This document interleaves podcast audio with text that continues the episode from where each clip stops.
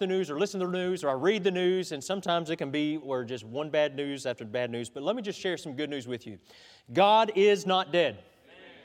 All right, I hope we believe that today. The Bible still has the answers. All right, a few less believe that one. Prayer is the most powerful thing on earth. Amen. God still honors the praises of His people. Here's a good one Jesus still saves. And there is still room at the cross. And one of the greatest is Jesus still loves you. I'm so thankful for the news, the good news of the gospel. You know, but there, there's other good news I want to share with you too before we get into the message today. But I just, I just, it's hard to contain it because there's so much bad news and negativity today. I just want to share some really great news with you this morning. And, uh, and as we, we think about all that we've gone through as a nation, one of the things, there's a couple of things that got covered up in, uh, in the news. And this week I learned that the last abortion clinic in Missouri closed its doors.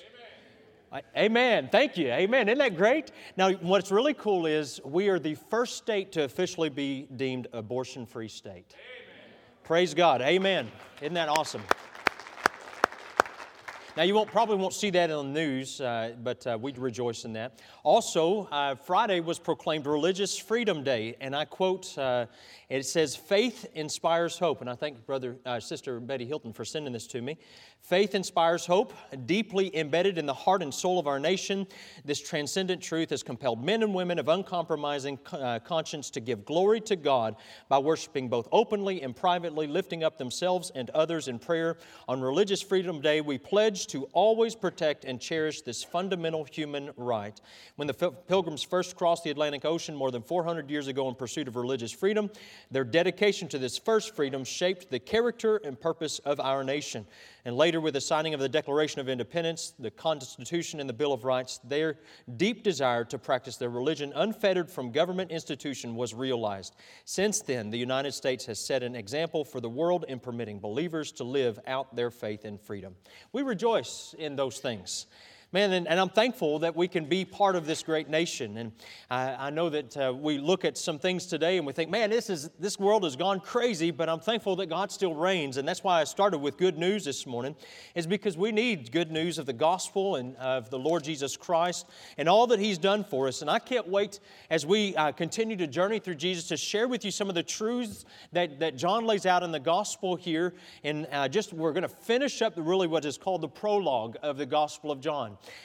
Verse, the first 18 verses just really shares out uh, the, the, just the beginning. And really, if it's a synopsis of all that John lays out later in, in this uh, gospel. But as we look at John and we look at the, the, what's shared with us today, we realize that John is calling us to behold our God. Behold who He is. Behold His deity. Behold His, uh, His grace and His truth. And behold Him this morning. And as we gather together in the Word of God, it's so vital and so important for us as a church family to say, listen, it, we need to behold Him. We need to look upon Him. We need to be encouraged by Him because when we, we worship the Lord Jesus Christ, all of these things, all of these temporal things, they wane in significance. You know, I'm, I'm, reminded of the book of Colossians. He says, Set your affection on things above and not on things of this earth. Why? Because if we set our affections, our love, our, our attention on these things of this earth, we can despair, we can become fearful, we can, uh, we can groan with anticipation of all that's going to happen. But when we set our affections on things above, it is so much better. And so that's what John is uh, sharing with us here. And so join with me in John chapter 1 and verse number 14 today. And we're going to finish uh, verses 14 through 18 and finish up the prologue this morning. It says, And the Word was made flesh and dwelt among us, and we beheld his glory, the glory as of the only begotten of the Father, full of grace and truth. John bare witness of him and cried, saying, This is he of whom I spake. He that cometh after me is preferred before me, for he was before me and of his fullness have all we received, and grace for grace. For the law was given by Moses, but grace and truth came by Jesus Christ. No man hath seen God at any time. The only begotten Son, which is in the bosom of the Father, he hath declared him. Let us stop and pray today. Father, thank you for this tremendous gospel. And Lord, for some in here, it may be a rehashing of uh, some old truths. But Lord, may we never grow callous. Lord, never let us grow cold to who you are. May our hearts continue to be tender uh, toward your majesty. May we uh, just choose this morning to pause and gaze upon the Savior. We thank you for the Jesus Christ and thank you for what he has meant to us over the years. Lord, I, I just think about uh, how uh, you saved my soul so many years ago. And God, I'm thankful for that. And so as we gather together, as a church, would you encourage, Lord, would you help us, Lord, to be renewed in our spirit because of our, an opportunity we've had to look upon your precious Son. We love you, Lord, in Jesus' name. Amen. As we look here together in uh, these four verses, there's uh, just a few things I want to share with you about what John uh, really describes for us here in the, uh, and as he goes through this uh, gospel, we see that there's some things that he wants to point out, out to us. And we've already seen this in the text already, but I want to just reemphasize a little bit different aspect as, as almost like a layers of an onion. He begins to peel back and reveal some things about the Lord and his deity. And so we're going to gaze upon his deity to, to begin this morning. In verse 14, we uh, this is a very common verse. We've shared it with you uh, during Christmas season, and oftentimes we rehearse John 1.14. And it says, And the Word was made flesh and dwelt among us.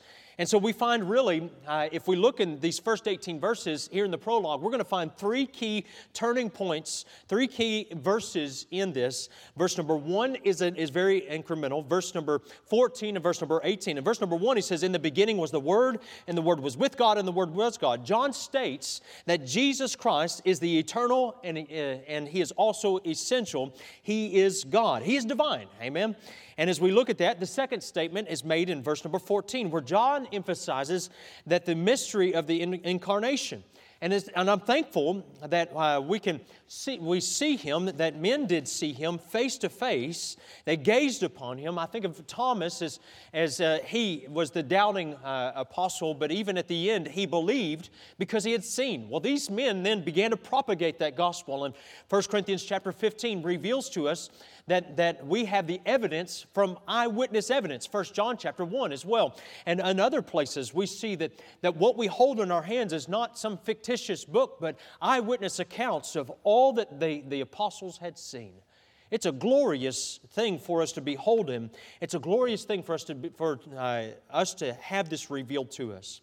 And finally, in verse number 18, there's one more uh, key verse that we're going to look at here at the end of the message today as he says, No man hath seen God at any time, the only begotten Son, which is in the bosom of the Father, he hath declared him. And so, as we look here, we're going to see the humanity of the Lord was not temp- something just temporarily assumed uh, and then later discarded. It was a way God expressed himself here. And so we see that his deity is revealed here in this moment. And I'm thankful for the fact that the Word became flesh. Now, when a child is born in this world, uh, you know, there's a oohs and the ahs. And yesterday I was visiting and I got to hold a, a precious little baby who was not very old. And as I was uh, there with this child, it was just so precious. And she just had a very sweet and tender spirit. And I, I hugged her and I loved on her. And she was just a very precious baby.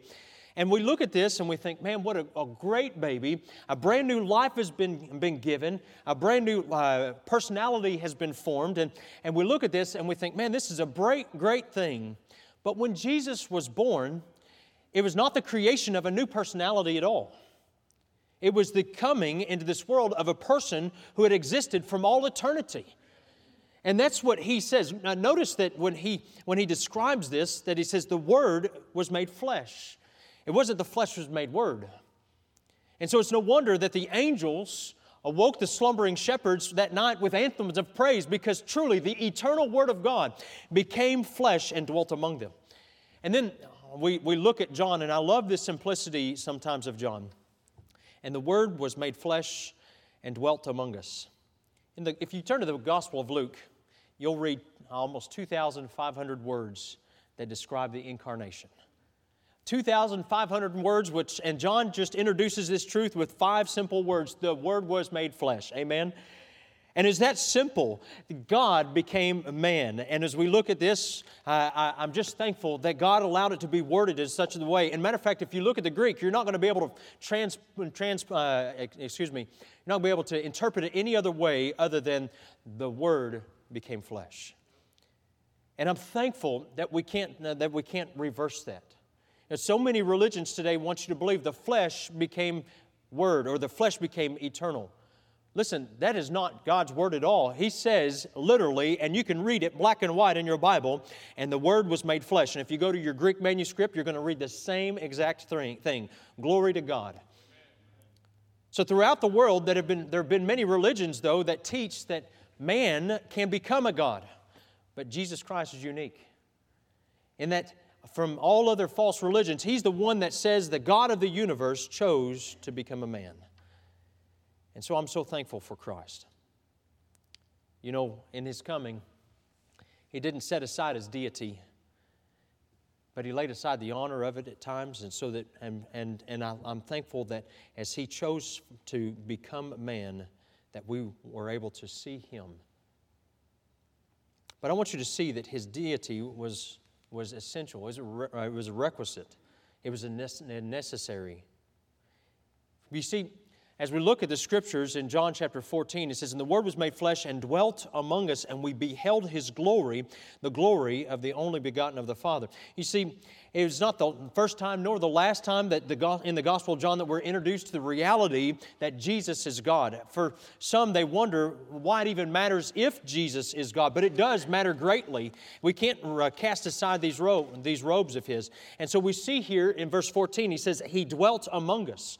This word dwelt is in uh, which carries the idea of pitching a tent.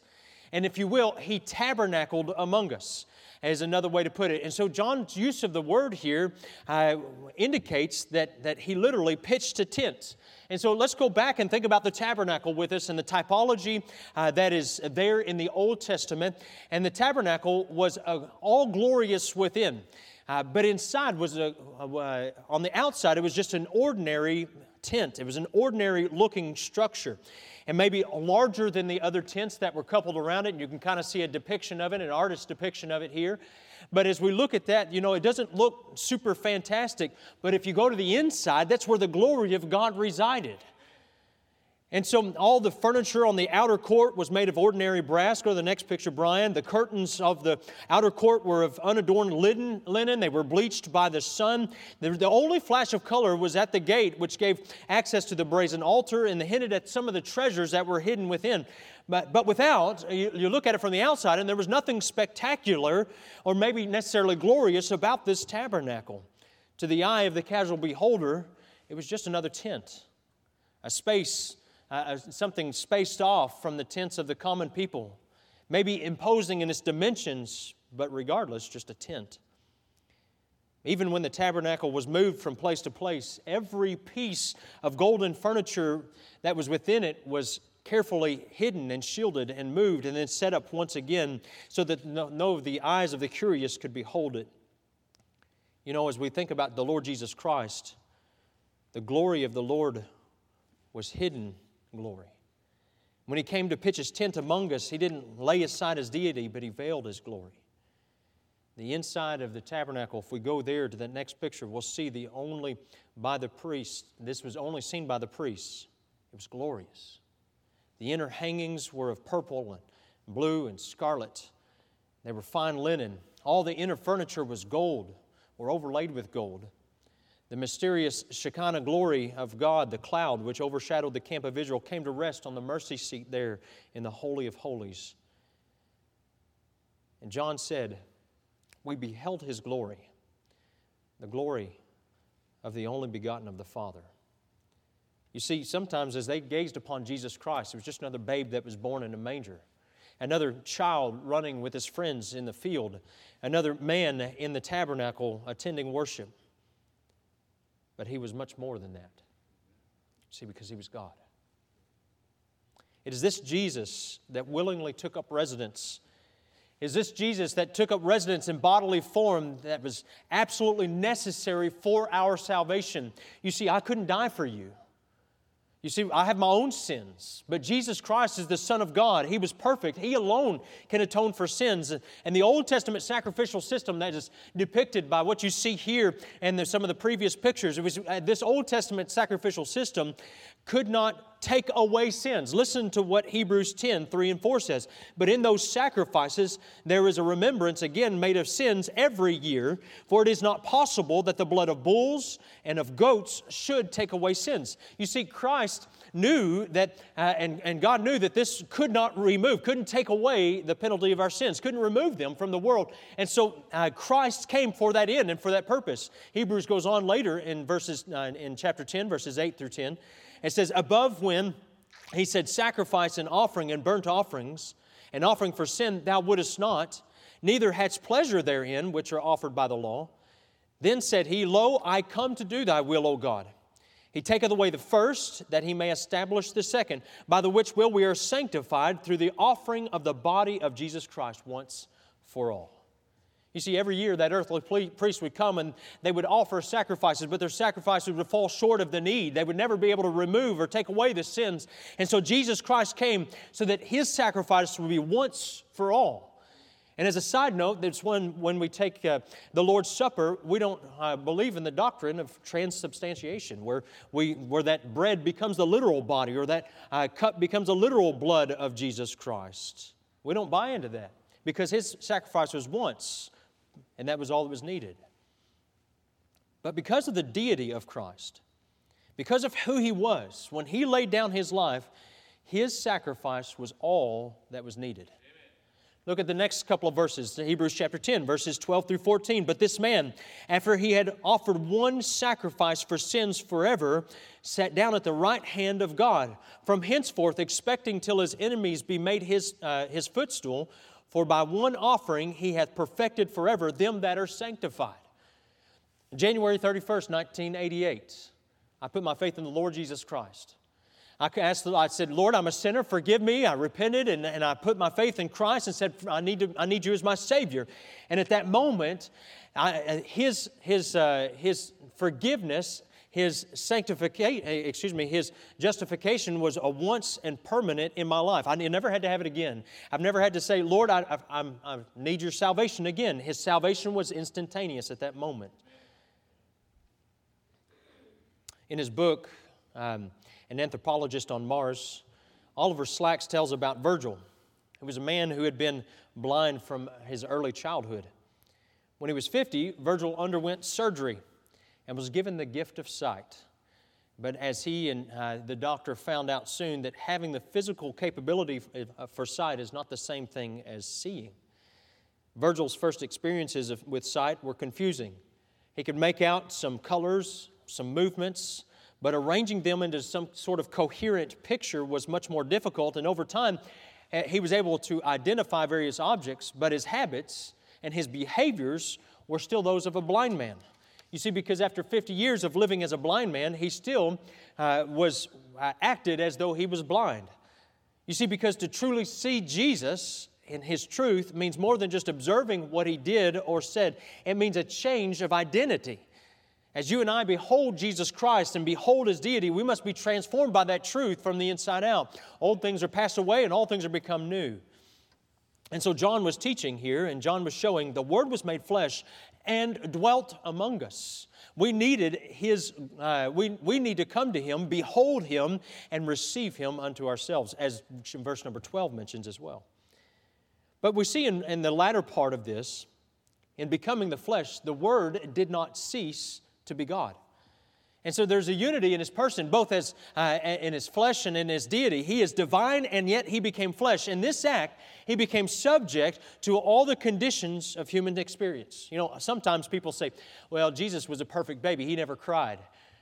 I don't believe that at all. He cried just like every other baby. He, he had the weaknesses just like every other one. Mothers want to think that, that, that, Jesus, that maybe Mary had it easy, right? She didn't have to wake up in the middle of the night to feed the baby because the baby was crying, but the reality was that that's a form of communication for a baby. But he experienced weakness, he experienced dependence, he, uh, he experienced all the things that we do, do. Even he was subject to temptation. He could have sinned, but this is what it, the Hebrew says he did not sin. He was sinless. his humanity is real, and it does not take away from his divinity. We see both his human weakness and also his divine majesty working and living in one eternal being. So as John looked back, he saw Christ. Christ that, that is full of grace, full of truth. He sees this, this Christ, and he has a, a burden and a desire to share, share this Christ with others. And we look at the following of, of the verse here, and we look here at the end, we see in verse 14, the only begotten of the Father, full of grace and truth. As we look here, we see that the, the word grace is the word uh, charis, and it, it means accepted, or uh, what we often say is it's unmerited favor, but it carries the idea of displaying goodwill or loving kindness and favor. It is this grace that filled Christ. And it's this grace that displayed as, uh, displayed as Christ that, uh, that he shared with those he came with to meet. For example, when he, when he met Nicodemus that night and, uh, and, and shared with him the truth that you must be born again in John chapter 3, that was God's grace on display.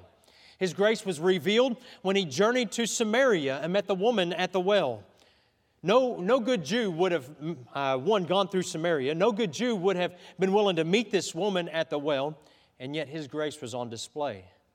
And then his grace was demonstrated as he healed the lame man. Remember, his friends knocked a hole in the, in the roof and let him down, and, and he uh, chose to heal him, even though it was this Sabbath day in John chapter 5. And then his grace was on display as he fed the multitudes and with the, the few pieces of fish and bread. You see, his grace was on display when he shared the truth of who he was, when he, when he talked with others, or when he walked on the waters and, and he spoke peace to the raging sea. We could go on and on and on about all the great things that Jesus Christ has done and the grace that was on display. But the greatest revelation of the grace of God was seen when Jesus Christ died in our place. The greatest demonstration of God's grace is when Jesus stretched out his arms and he died for you and for me. And as John writes this in, in John 1:14, he says, "Listen, the, the, uh, the eternal God, the Word, was made flesh and dwelt among us, and we beheld his glory, the glory as of the only begotten of the Father, full of grace and truth." And God, John saw and witnessed time and time again the wonderful grace of Jesus over and over and over again. And the greatest of all all displays is when he uh, opened his arms and demonstrated to all mankind his love on the cross. But also, he says he's, we're called to behold his truth. You see, John was full of grace. John shared that Jesus was full of grace, but it was also truth. And these two are imperative in our lives. We must have them both together. Grace is seen in his dealings with people, uh, and there was compassion and there was love there, but truth is seen in his words and teaching was intertwined with these acts of great mercy. And as we have in the ministry of Jesus, perfect redemption, His grace and this revelation of truth. And so His grace comes from the one who, uh, the one who is life, and the truth has come from the one who is light. So there's light and life in Jesus Christ. He is here we see revealed in Jesus Christ the character of the incarnate Word. He's full of grace, but he's full of truth. You know, I've noticed that truth seems to be a forgotten thing. Truth is whatever I want it to be, it becomes relative to the moment, relative to what I desire. But God says truth is Jesus. Truth is from Him and it emanates from Him. And if God is unchanging, then truth should not change. And so the truth that we find in the Word of God is, is what Jesus said I am the way, the truth, and the life. Warren Wiersbe stated Jesus Christ as fullness of grace and truth. Grace is God's favor and kindness bestowed on those who do not deserve it and cannot earn it. If God dwelt with us only according to truth, none of us would survive. But He deals with us on the basis of grace and truth. Jesus Christ, in His life, death, and resurrection, met all the demands of the law. Now, God is free to share fullness of grace with those who trust Christ. Because grace without truth would be deceitful, and truth without grace would be condemning. May we lift up the truth of the Lord Jesus. May we be able to say, listen, friend, neighbor, let me share with you the truth of who Jesus is, because he is full of both grace and truth. And so let our voices ring out in this generation, in this moment, in this time, that Jesus Christ is both grace and truth in all of this. Look at verse 15 with me as we see his preeminence. Now we see John once again crying. John come back on the scene, and when, again, we, we've talked about him off and on already, but he says, This is he of whom I spake.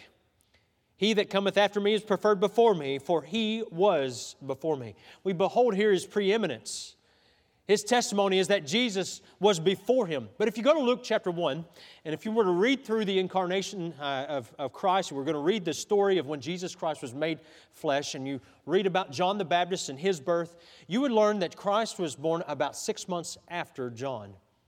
But John states the word, uh, and John states, He that cometh after me is preferred before me, for he was before me. You see, he's not pointing to that birth uh, uh, in the Bethlehem. He was pointing to the reality of Jesus Christ has always been. He is eternal in, in eternity past. And so I just want to remind you that G- John even points to this. Listen, Jesus is eternally God. He didn't become, it wasn't the flesh became word, but the word became flesh. What a glorious truth. And John states that his life then has a purpose, and that was to point people to Jesus Christ. And we see this played out in John's life, and we'll see it going forward. But in John's life, we see in John chapter 3 that, that in the end of his ministry, he says, Listen, he must increase and I must decrease. Why? Because my job is to point people to Christ. My job is to say, He gets the preeminence, He is the one. And let me just remind you, that's our job too today. You know, it's not about a preacher, it's not about a, a, a man, it's not about uh, just uh, us, it's about Jesus. Amen? In everything, it's not my ministry, it's the Lord's ministry. It's not, it's not this, it's not me, it's about Him. And let us as a church be able to say, listen, it's not about the great things that we do, but it's the great things that He has done. Let's make Him preeminent because even John said in Mark chapter 1 and verse 7, and, the, and preached, saying, There cometh one mightier than, uh, than I after me, the latchet of whose shoes I'm not worthy to stoop down and unloose. Listen, he knew who needed the, the, the, preeminence. He knew who deserved all of the, the, uh, the attention, and his name is Jesus. I want you to look with me as we, we continue in verse number 17, and we see his revelation. Verse 17 says, For the law was given by Moses, but grace and truth came by Jesus Christ. No man hath seen God at any time, the only begotten Son which is in the bosom of the Father, he hath declared him. You know, where the law was impersonal, it was pealed out from the Mount Sinai and the scenes of great terrifying grandeur, and, and it was engraved upon cold tablets of stone. Grace and truth were wrapped up in the warm and vibrant human flesh and brought into this world by Jesus Christ. That's the difference. That's what we were, uh, was revealed to us. And as he says in verse 17, but grace and truth came by Jesus Christ. He says, listen, uh, it's, it's not about just that cold, follow the laws, you got to do these and, and, and, and have this. Listen, it was, listen, the grace and the truth of God was revealed through Jesus Christ. The reality was that the law points to one thing my inability to be good. As I read through the law and I read through the different things that God has laid out, I realize I can't do it. I can't keep all of the laws. I can't keep my, be perfectly uh, in, in, place and all, all the things that were needed to keep. I can't do it. But Jesus Christ is this perfect, sonless, uh, perfect Son of God who was completely sinless. He was able to keep all uh, and be perfect and prepare himself for Calvary. Listen, human failure to keep the moral law necessitated the giving of the ceremonial law so that guilt could be covered until it could be canceled at Calvary. But it wasn't until Jesus came that truth and grace could be fully implemented in a peerless human being. And so in Old Testament times, God, uh, as we look at the Old Testament, God gave people visions, theophanies, angelic visits but they all fell short of the view of God. Men like Abraham, Jacob, Moses, Manoah, David, Daniel, Isaiah, and Ezekiel, they all had manifest, manifestations of God given to them. The glory of the Lord, the angel of the Lord, the word of the Lord, came to the patriarchs and the prophets, but none of them saw God as God. And so God sent Jesus Christ. He says emphatically, emphatically, he says, No man hath seen God. And so as we look at this, we see that it is Jesus Christ that reveals him. If you look forward in John, we see in John chapter 14 that if you've seen me, you have seen the Father. And so Jesus, as we look at him, he says, Listen, when you gaze upon the Lord Jesus Christ, through his deity, through his divinity, we see uh, and able to gaze upon God today. Though he was man, he was God. Today, as a church, individually, we look and we, we see all that Jesus is. The Word was made flesh and dwelt among us, and we beheld the glory. The glory is of the only begotten of the Father, full of grace and truth. And we see that He is the one that, that God calls us that is full of grace, He's full of truth. We can behold those things. We can behold the revelation of Christ. We can see these things because God chose to give us His only begotten Son, that whosoever believeth in Him should not perish but have everlasting life. In a day when people are struggling for truth, in a day when people are looking for answers, let me remind you, church, that today God has given us the answer. God's given us hope. God's given us light. And when we respond to the truth that I'm a sinner in need of salvation, then I see the grace of God shine through. When I have a heart full of repentance, it leads to salvation. And today He's calling us Will you put your faith in the Lord Jesus Christ? The question is Will you behold Him? Will you see the greatness of our awesome God? Christian, I urge you not to see the, the dire circumstances, you know, because it's easy to get our eyes on all this world and all the problems and everything, but instead to believe that God uh, is still on the throne. He, he is still the Lord of all. He's not dead. He is still God, and we can still worship and bow before Him. There's still room at the cross, and Jesus still saves. Listen, when we come back to those simple truths, like I opened with this, this morning, when we come back to those simple, basic things, we can know that we have confidence to go forward. You see, God is urging us in this time to, to just come back to Him and say, Listen, Lord, we need you above everything else. You know, I, we look at, I talk with people uh, quite a bit every week, and, I, and I, was able to make quite a few visits this week as I was in homes in different places. And people, I'll be honest, sometimes we, we wonder what's going to happen. You know, I, honestly, I'm praying for peace in our nation for this week. Uh, everything I hear uh, is, not, is not good, uh, you know, and we, we hear some things that potentially could be very uh, devastating for our nation. But my hope is not in those things. My hope is in the Lord Jesus Christ.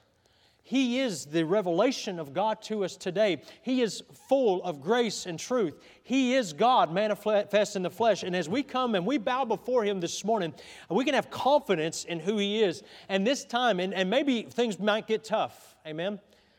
And, and, you know, we may face some difficult roads and journeys ahead, but let me just remind you that God uses these situations to draw us back to Him and say, Listen, God, you are God. You may take away everything else, but you're still God and we still love you and we still worship you. Behold our God today. Behold who He is. Behold His divinity.